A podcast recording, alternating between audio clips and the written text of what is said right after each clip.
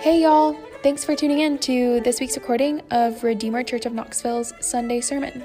We're really glad to have you with us because we know that there are a million different podcasts that you could be listening to right now. So we're thankful that you've chosen to spend some of your day with us. We hope that this recording will be an encouragement to you and that God, by His Spirit, will use His Word to remind you of Jesus' love. If you would like to reach out to us, we would love to hear from you. To do that, please email us at office at redeemerknoxville.org. We also want to give a quick thank you shout out to Evie Andrus and Parker Green, who you hear playing our awesome intro and outro music here each week. Lastly, if you'd like to support Redeemer in her mission to Urban and University Knoxville, please visit www.redeemerknoxville.org and look for the little give button in the top right corner. Thank you so much, and here is this week's sermon.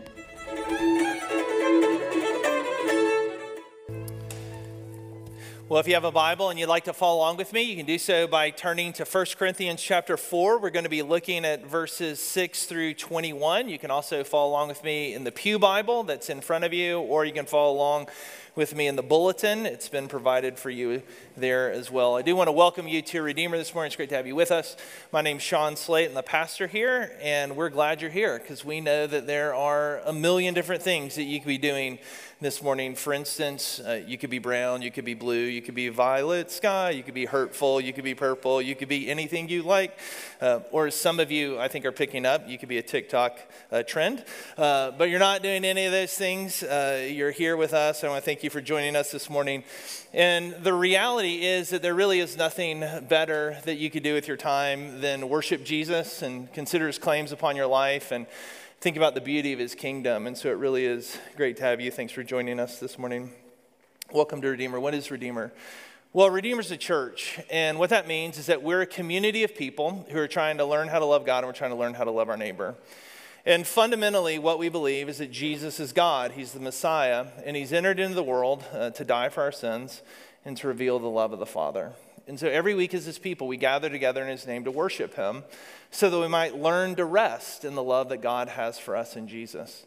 And as we rest in his love, we then become a people who delight to gather together in community. And we love to get together and tailgate and go to the farm. And we love to hang out with each other. We love to read the Bible. We love to pray together so that we can remind one another of the great love that God has for us in Jesus. And so as we rest in his love and as we remind each other of his love, we then become a people who delight to gather together in service so that together we might reflect the love of God to our family, to our friends, to our neighbors who are here in Urban and University in Knoxville, and hopefully in some way would spill out into the entire earth, right? That's who are. People are trying to learn how to love God. We're trying to learn how to love our neighbor as we rest, as we remind, and as we reflect.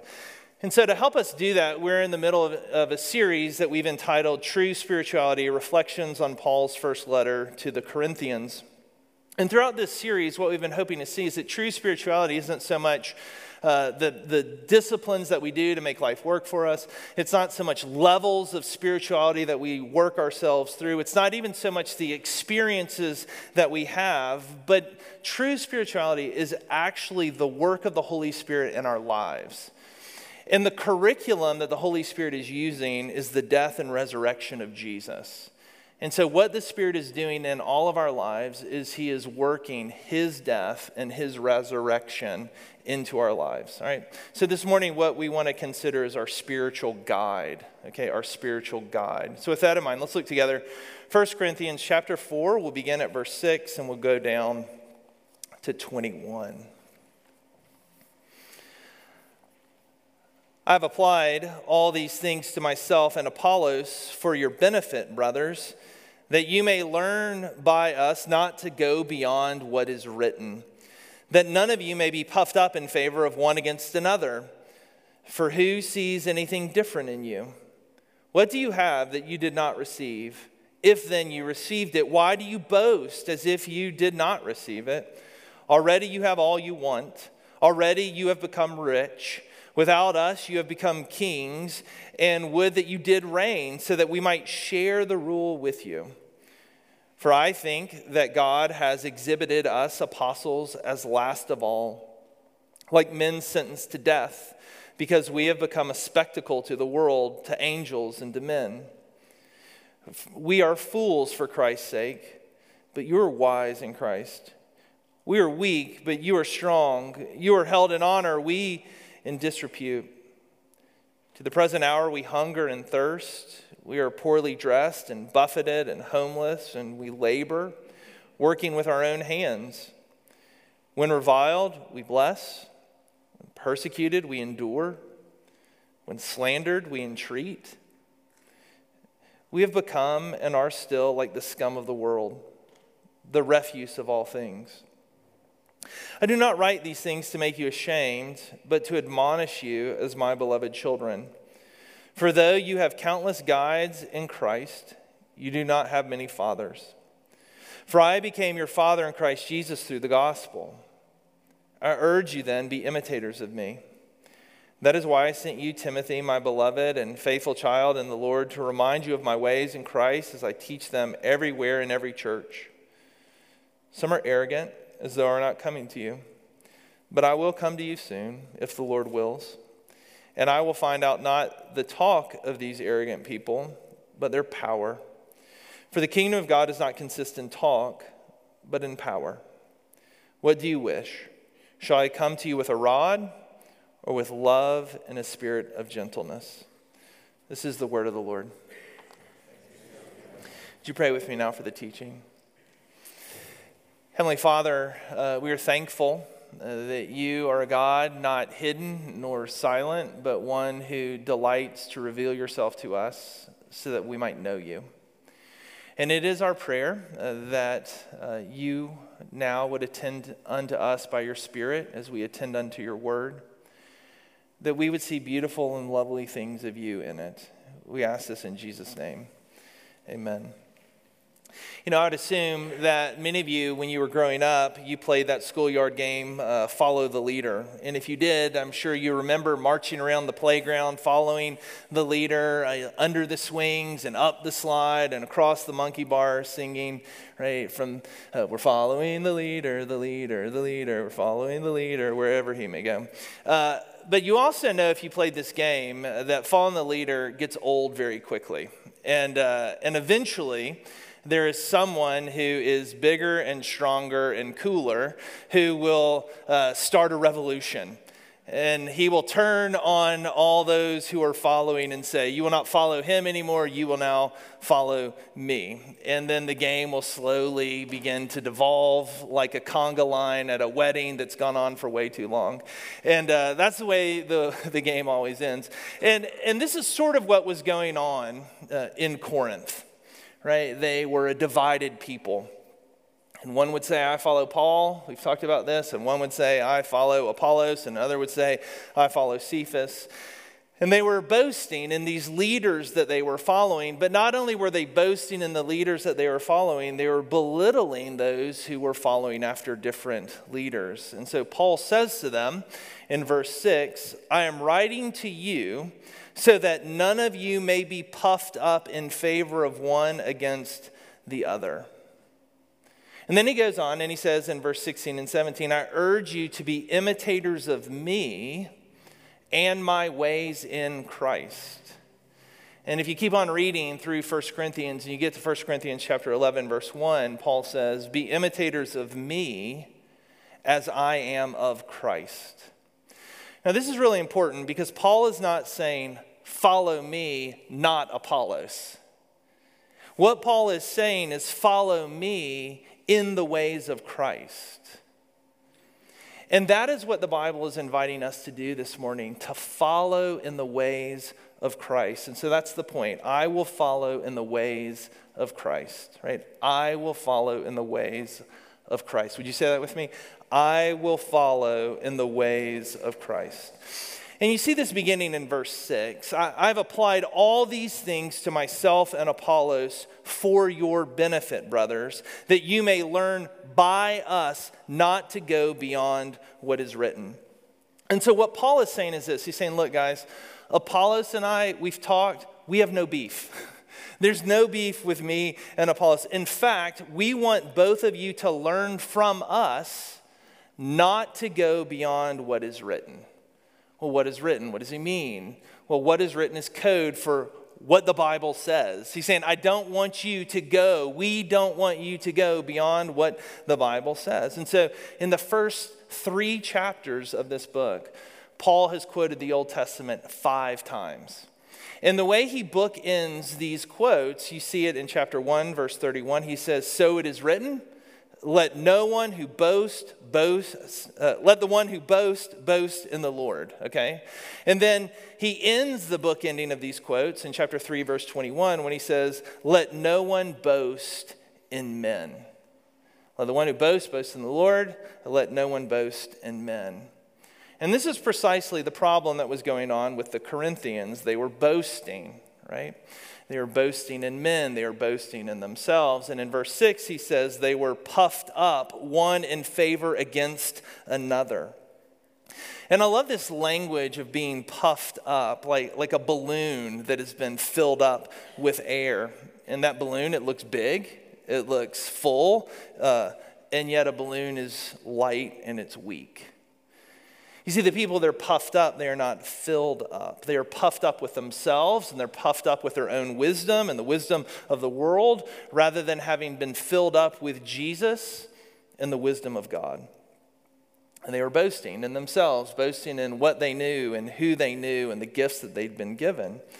And so Paul says to them in verse 7 For who sees anything different in you? What do you have that you did not receive? If then you received it, why do you boast as if you did not receive it?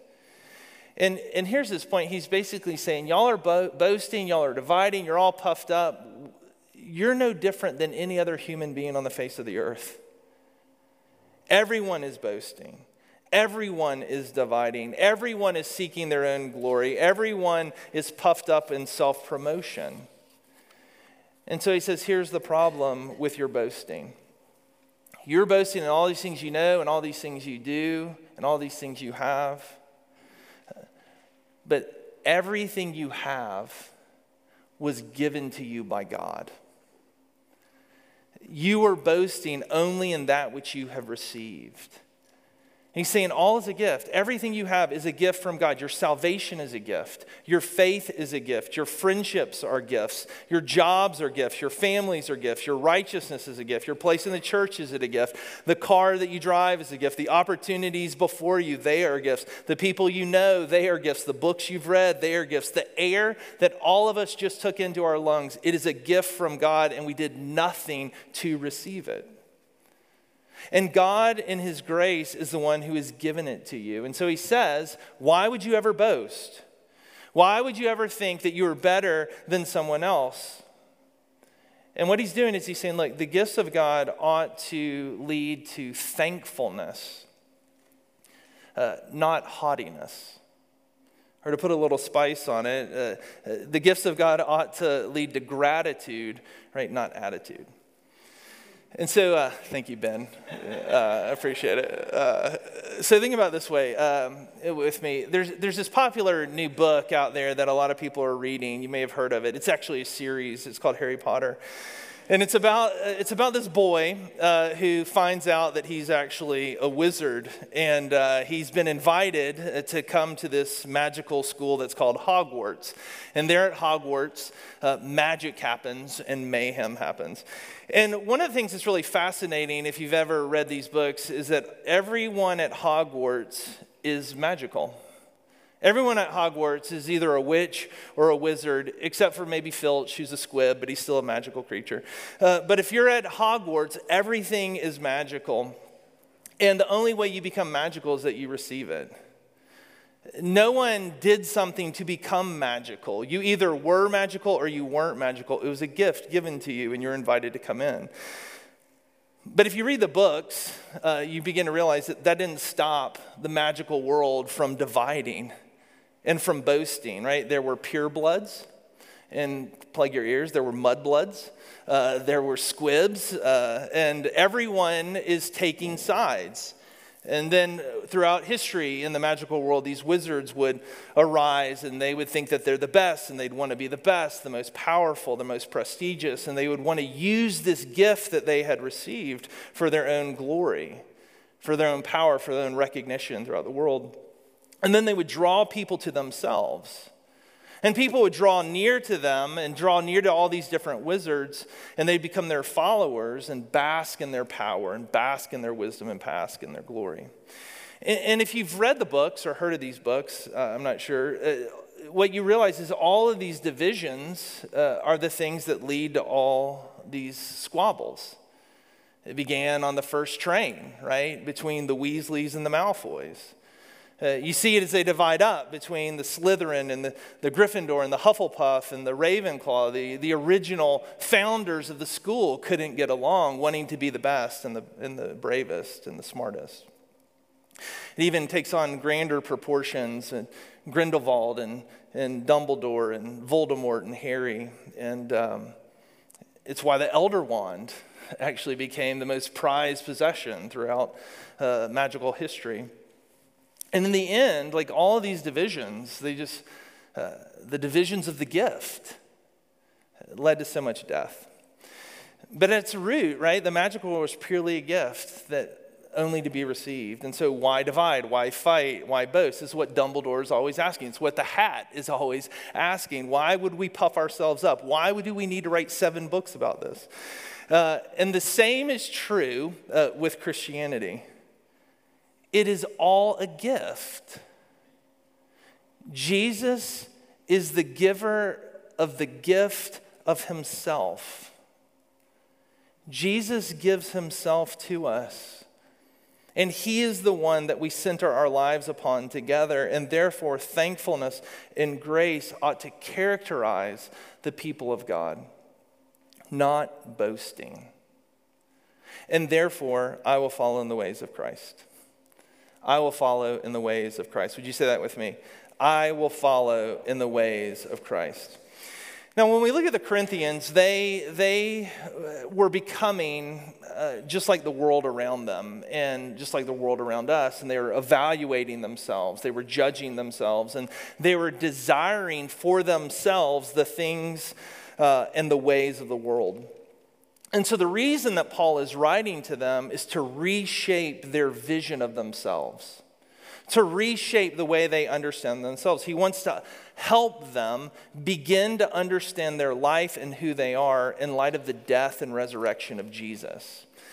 You see, the, the Corinthians uh, had begun to see themselves not through the lens of Jesus, but through the lens of using the language in the text kings and queens.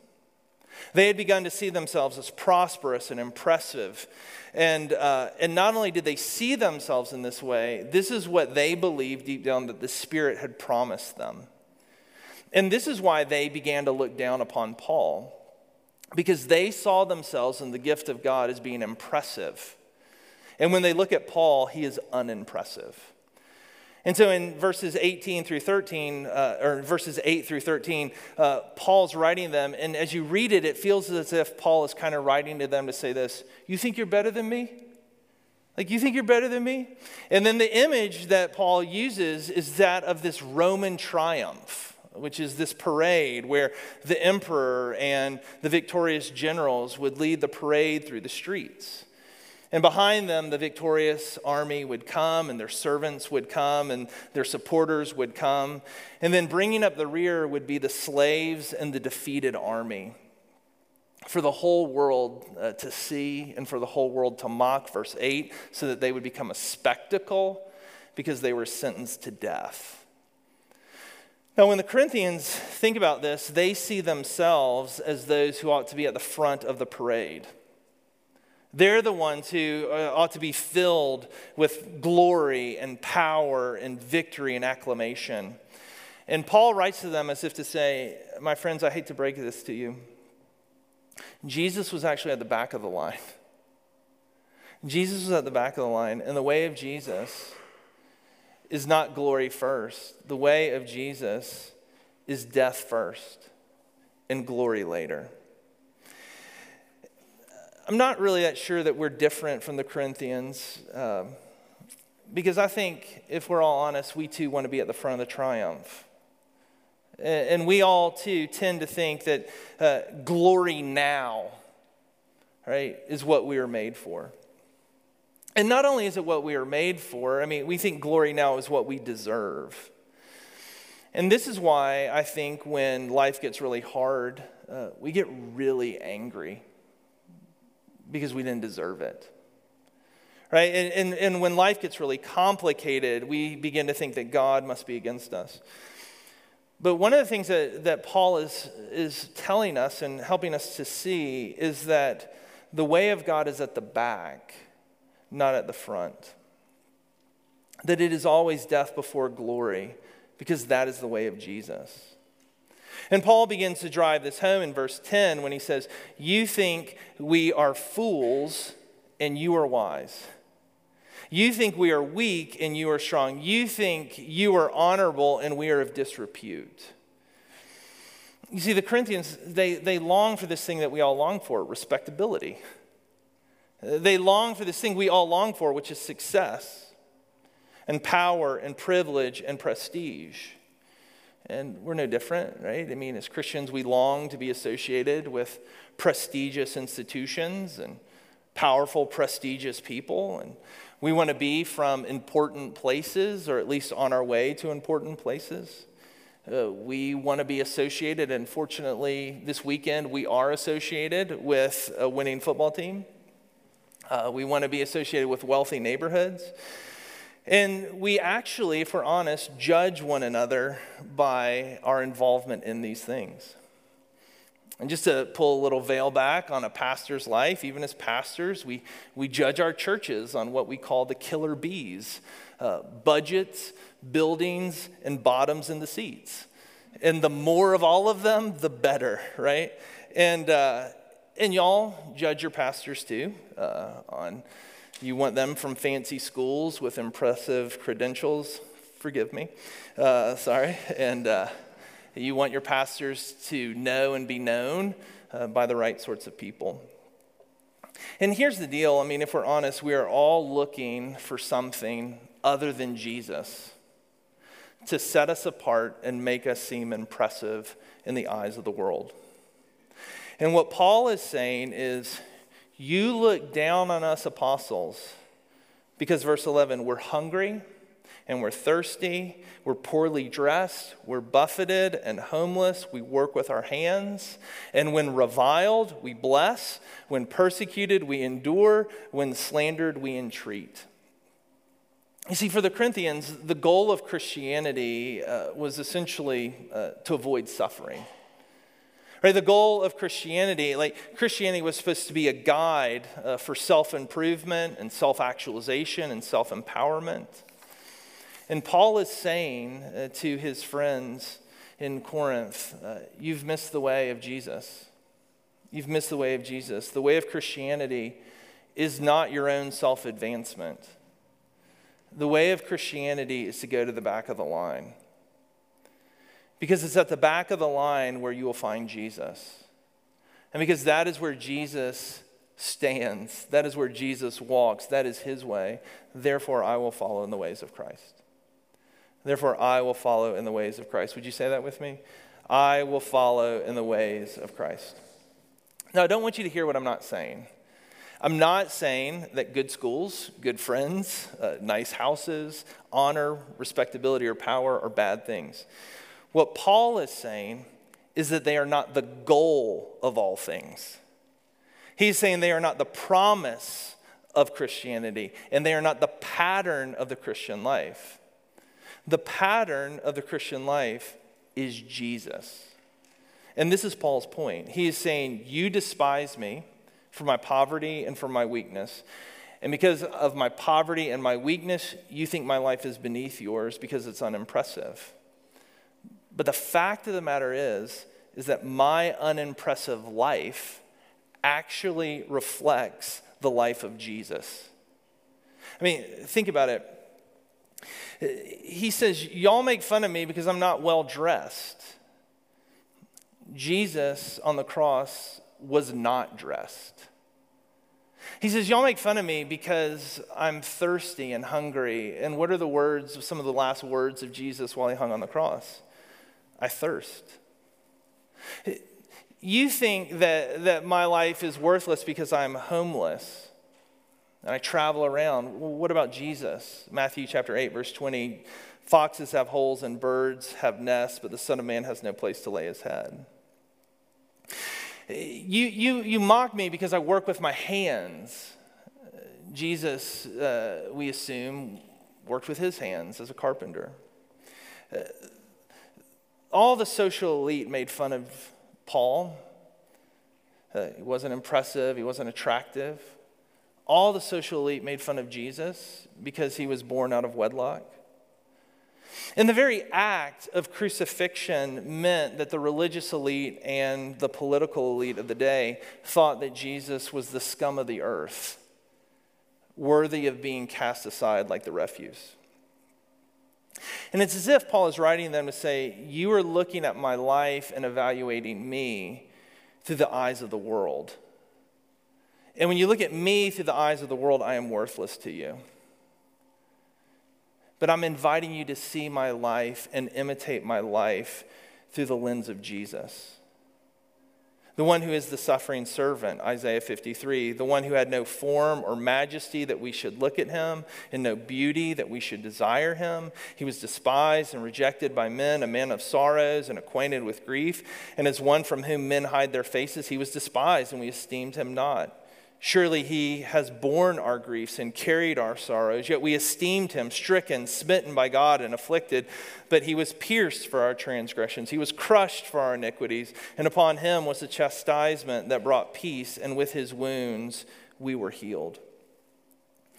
And if we're honest, I mean, this is why we look at Jesus. This is why we love Jesus, because he laid his life down for us.